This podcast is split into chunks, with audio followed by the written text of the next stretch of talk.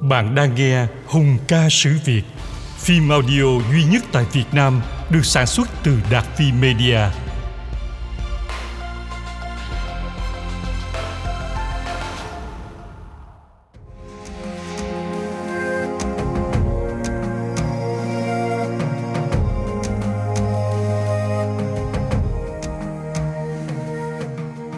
Nguyễn Hữu Chỉnh từ khi vào kinh hộ vệ sống một mẫu đời, ông chúa đầy oai quyền. Đường trời mở rộng thênh thênh, ta đây cũng một triều đình kém ai. Người ta cho hai câu đó là của ông cống chỉnh trả lời bắc bình dương sau khi bị bỏ ở bắc. Cuộc nội tranh của nhà tây sơn hé một kẻ hở cho chỉnh ngấp nghé nơm dòm. Sứ bộ bắc hà gồm có trần công sáng, ngô nho và hoàng thân lê duy hiên mạo hiểm vô Nam, đòi đất tỉnh Nghệ vào năm Đinh Mùi 1787.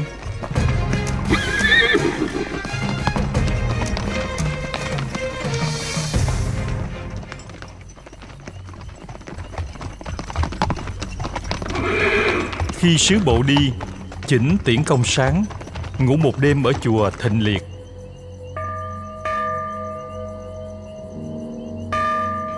Công sáng bảo với hữu chỉnh rằng, Nguyễn Huệ là người sâu hiểm và tráo trở, Rất khó mà dò lường. Đi chuyến này, Tôi dù cố nói cũng chưa chắc ông ta đã chịu nghe đâu. Nhưng tôi xin gắn tranh biện ráo riết, Dù chết cũng cam. Sau khi tôi đi, Ngài nên để ý kỹ càng hơn chứ đừng coi thường những miền giáp núi ở vùng Thanh Hoa, nên chia quân đóng đầu để ác bộ binh và các nơi cửa bể ở mạng Sơn Nam thì nên đóng cọc cấm rào để mà chặn quân thủy ở bên địch. Nếu như họ bội ước tới đánh thì ta đã có sẵn sàng để chế trị nổi. Như vậy không đến nổi nước đến chân mới nhảy. Lâm khi có việc thì mới cuốn quýt dỗ dàng Xin cứ đi, Đừng lo ngại. Tư lệnh của tiên sinh nói ai mà chẳng chuyển. Bằng việc chẳng xong Thì cái ngón trị quân lữ của tiểu sinh đây Tưởng chưa mấy kẻ đã ăn đứt. Muôn một có biến thì tiểu sinh há lại không làm được một phen sấm giang chớp bủa biển lệch non nghiêng cho hả lòng hay sao? Nguyễn Huệ! Dẫu có hiệt kiệt đến đâu, cũng chưa dễ đã dỡ được thủ đoạn gì. Tiên sinh chẳng cần phải căn dặn kỹ quá như vậy.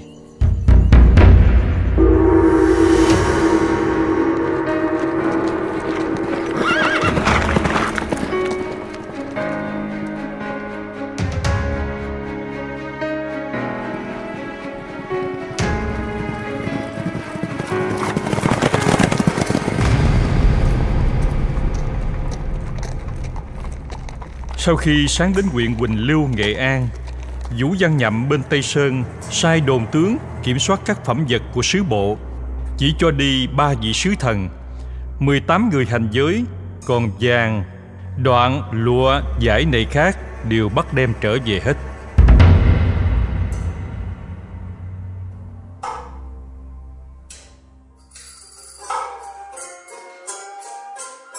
Tại Vĩnh Doanh, nhằm đặc biệt thích đại sứ bộ, rồi bảo công sáng.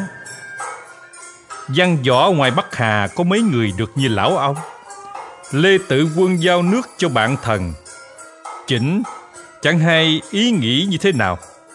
Bản chất cầm binh phù giác gươm ra thăng long, sẽ chém đầu chỉnh và hỏi lê tự quân cớ sao lại bội đức, dung nạp kẻ bạn thần. Rồi bảo rõ cho thân sĩ bắc hà biết, cái bản ý phải dụng binh là như thế tự quân không giữ nổi quốc gia, thì đến cả thanh hoa trở ra bắc. Nếu ta không lấy, chung quy cũng đến lọt vào họ khác mất thôi. Nghệ an là ấp cỏn con, có cắt hay không cũng chẳng quan hệ gì đến đại cục mất còn. Các ông từ xa đến kêu sinh chẳng qua là chỉ chắc lấy cái khổ lặn lội. Chỉ e chim đã lìa tổ, khi bay về không còn cành nào để đậu nữa. Ngô nho cả sợ bàn với công sáng Đổi quốc thư đòi đất Nghệ An làm bức thư cầu Tây Sơn cho vua Lê được tập phong. Nhưng sáng không nghe. Khi đến Phú Xuân, sứ bộ Bắc Hà vào ý kiến Bắc Bình Dương và dân trình quốc thư một cách trịnh trọng. Dưới sự ghẻ lạnh, Bắc Bình Dương cầm xem lá thư của vua Lê Chiêu Thống do chỉnh núp sau suối làm. Đại ý như sau. Nghệ An, đất căn bản trong đời trung hưng của bản triều, liền nối với Thanh Hoa như chân với tay. Tại đó nảy được nhiều tay văn võ, cũng tại đó lựa chọn và rèn luyện được quân túc vệ. Nếu dùng người bỏ đất để đến nỗi họ hàng phải chia lìa, quê hương phải xa cách, thì thật không hợp với lòng người. Quý quốc vương vốn vào lòng tinh thực, trọng tình một lần suy bụng ta ra bụng người. Dẫu việc nhỏ nhặt đến đâu cũng còn soi xét biết được. Huống chi, việc này đã rõ rệt sờ sờ là như vậy.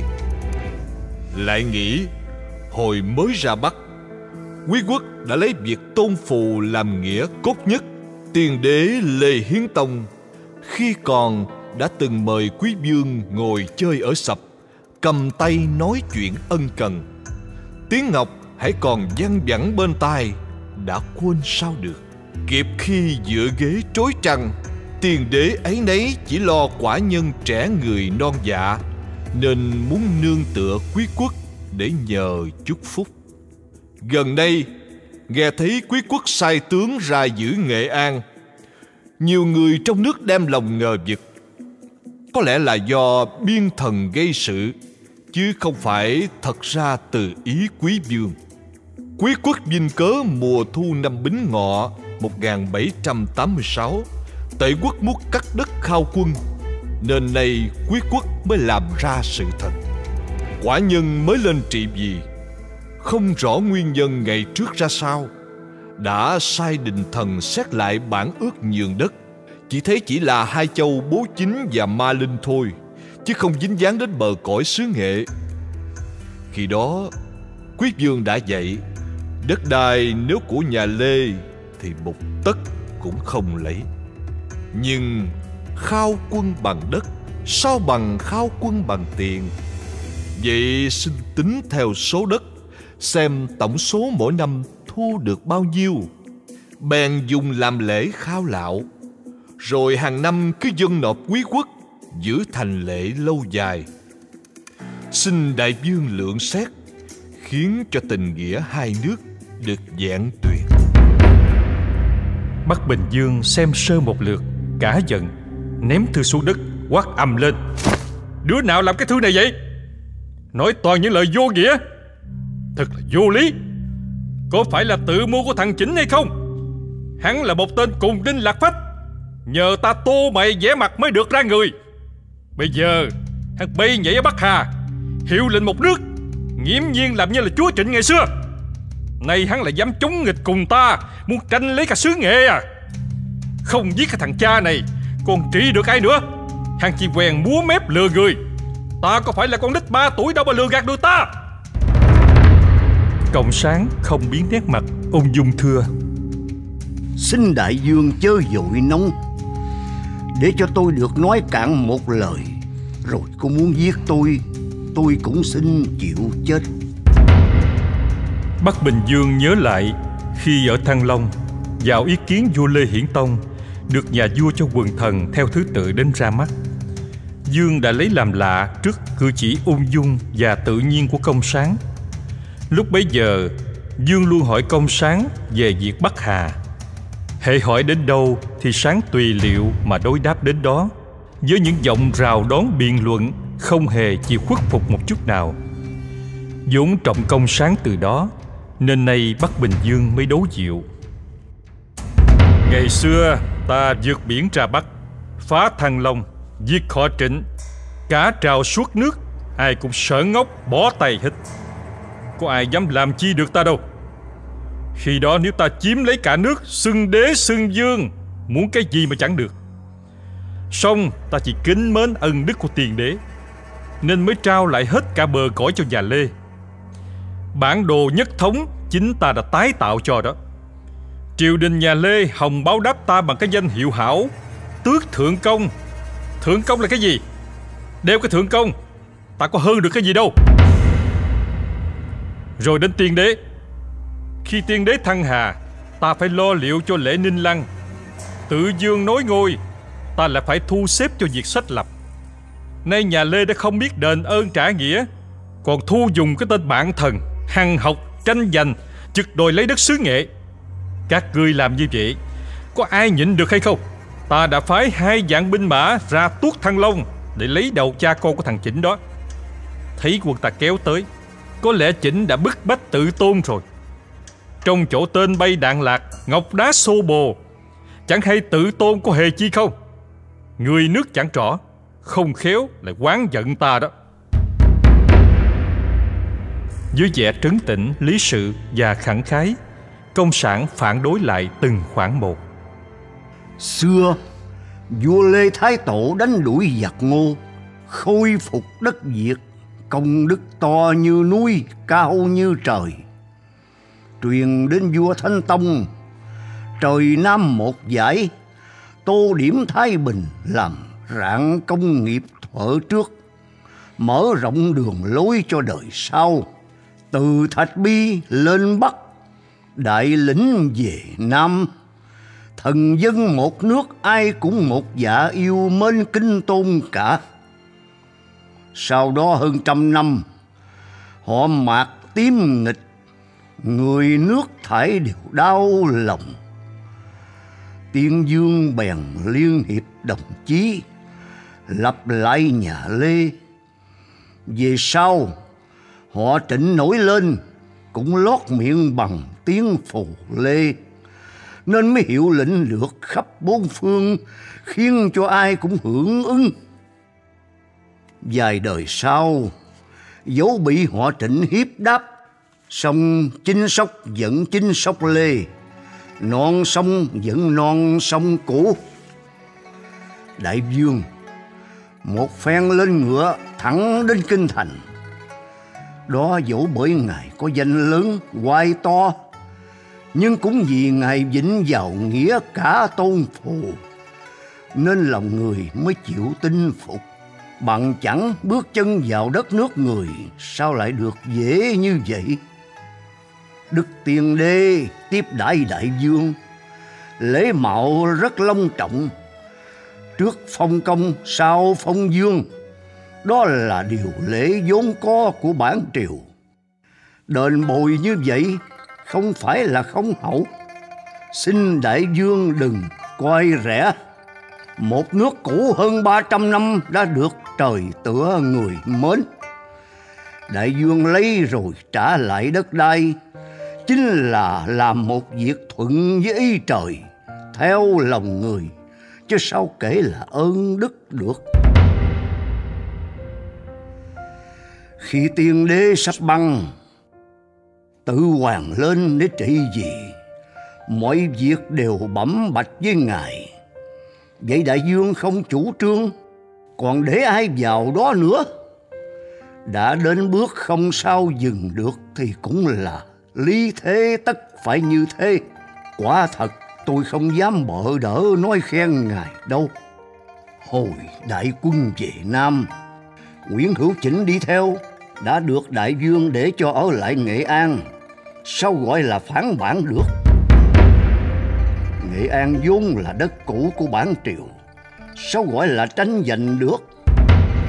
Đại dương phái binh mã ra bắc để tiện thỉnh an, thì bản triều vẫn có điển lễ để mà đón tiếp. Nếu không, người xưa đã nói, nước lớn có quân chinh phạt, thì nước nhỏ cũng có cách để mà chống giữ tôi đã ra khỏi bờ cõi. Sự đó không dám biết đến nữa. Tự hoàng nước tôi đã có chân mệnh đế dương, thì tên đạn tưởng cũng phải kiên nể. Xin đại dương đừng lo, đại dương làm theo chiều thuận, cứu lúc nguy, giúp lúc gấp. Phù tá cho nhà lê, thì thần dân trong nước ai chẳng kính mến? Công đức còn chẳng dám quên thì dám đâu quan giận. Nếu không như vậy thì cuộc đời xoay chuyển, công việc đổi thay, rồi sau sẽ ra thế nào? Ý chúng tôi thật không thể đoán trước được. Uống lưỡi hùng biện, công sáng hết sức chống cãi, đón trước rào sao không chịu nhún nhường một lời nào. Hoàng hôn, dạng vật dần chìm trong bóng tối. Bắc Bình Dương bảo sáng bằng giọng dịu dịu. Thôi thì à, ông hãy cứ vô quán khách nghỉ ngơi. Để ta nghĩ kỹ ba lần rồi sẽ liệu định. Nếu được câu ấy của Dương, công sáng đánh ngay vào chỗ yếu. Nghĩ một lần cũng đã đủ chăng? Nghĩ đến ba lần e lại lẫn chăng? Nếu vậy tôi đây xin liều một chết cho rồi chuyện. Bắc Bình Dương cả giận, truyền nhốt công sáng vô khám. Còn Hiên và Nho, hai viên phó sứ này cũng chịu chung một số phận như chánh sứ công sáng, song mỗi người bị giam một nơi. Bề ngoài tuy ra quai nộ nạt, nhưng trong lòng vốn trọng công sáng là người trung thực, dũng cảm. Bắc Bình Dương vẫn muốn thu dùng, nên sau khi truyền giam công sáng, Ngài luôn cho người dò xét đồng tĩnh của viên chánh sứ ấy. Thì một câu đối của công sáng để ở nhà giam đã tỏ được lòng sắc son, chí khẳng khái, làm tiêu biểu cho sĩ phu Bắc Hà. Đạt đức hữu tam, túng vị năng chi nguyện học. Tiểu tâm vô dị, hành kỳ tố giả hà vưu. Ba đức được tôn, dẫu chưa hay xin thử học. Một lòng không đổi, cứ để mộc, dám trách ai.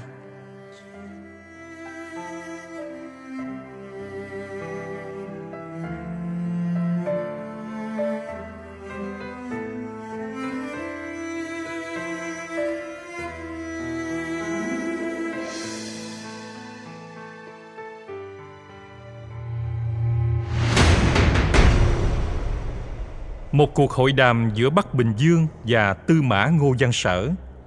Sở xin giết công sáng, song Dương còn ngần ngừ vì Tiết Sáng là người có tài, muốn giữ lại để trọng dụng.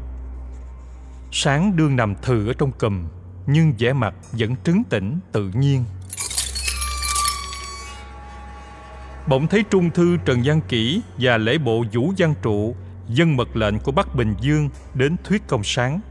Họ nói khích Trời ơi, cụ ơi. Tại sao cụ tự làm khổ mình như vậy? Sáng nghiêm nghị. Thôi, Thế nào cũng là số mệnh cả. Đã là người quân tử, Tự mình phải liệu cơ để mà xoay sở. Cứ sao lại chịu bó tay phó mặt cho số mệnh ư? Ví như đánh sóc đĩa vậy, Có chẳng có lẽ rồi ta phải nghe theo chiều để mà đánh mặt dền. Đó mới là tay lõi bạc. Vậy là mánh khóe của con bạc, Chứ không phải là đạo của người quân tử. Sáng này nghe người xưa có nói, Làm tôi phải chết vì trung. Biết không thể dỗ nổi, kỹ gia trụ trở ra, Nói với nhau.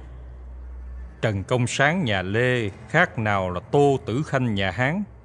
Đáng ghét, nhưng mà cũng thật đáng thương. Nhà Tây Sơn bấy giờ đang có nội chiến. Bắc Bình Dương sợ sứ bộ nhà Lê ở lâu, tai dách mạch rừng. Biết rõ nội tình, lỡ như họ bày kế phản gián, gây chuyện rối ren thì cũng thật đáng ngại. Nếu thả bổng cho họ về Họ sẽ làm lỗ công chuyện ở đằng trong, Chẳng cũng mang tiếng như đàn ngoài hay sao? Chỉ bằng thả họ ra biển, Rồi liệu bài tính đi là hơn hết.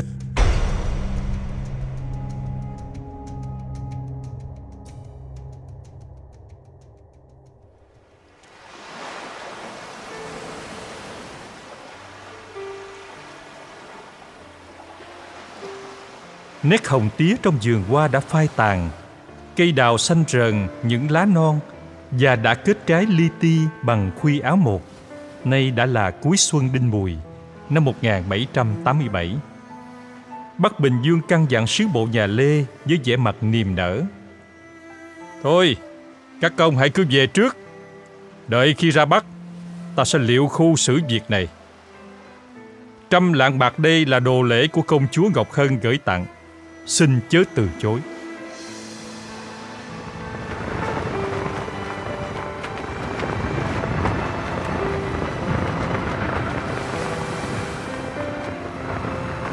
Gió xuân già vào giạc thổi.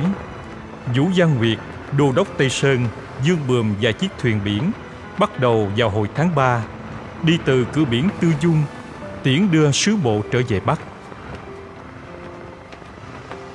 Dưới dòm trời xanh lợt Con thuyền cô trung của công sáng Lướt sóng dèo dèo trôi. Những lúc nắng mới phản chiếu ánh chiều xuống từng đợt nước trong trắng Chói lòa Dễ gợi lòng viên chánh sứ Muốn phơi gan và sắc son Dưới bóng thanh thiên bạch nhật. Đi được 10 ngày, Thuyền đến cửa biển Đan Nhai thuộc Nghệ An. Bỗng dưng cả đoàn sứ bộ nhà Lê Công Sáng Và 20 người ôm bầu máu nóng, Theo thuyền chìm liễm xuống dòng biển trong. Đã làm tròn phận sự ngầm đục thuyền, Giết sứ bộ rồi. Nguyệt, với vẻ tươi cười của phái đắc thắng quay chiếc thuyền giả đò sống sót lên bờ. Nhưng không quên nối phao phao những lời đã soạn thành bài sẵn. Sứ bộ đi biển gặp bão, không may đã bị chết đuối mất cả. Bây giờ cống chỉnh mới phục lời công sáng nói từ giả chỉnh khi cầm cờ tiết đi sứ. Minh công nên lưu tâm đến việc nước. Tôi chỉ có đi chứ không có trở về.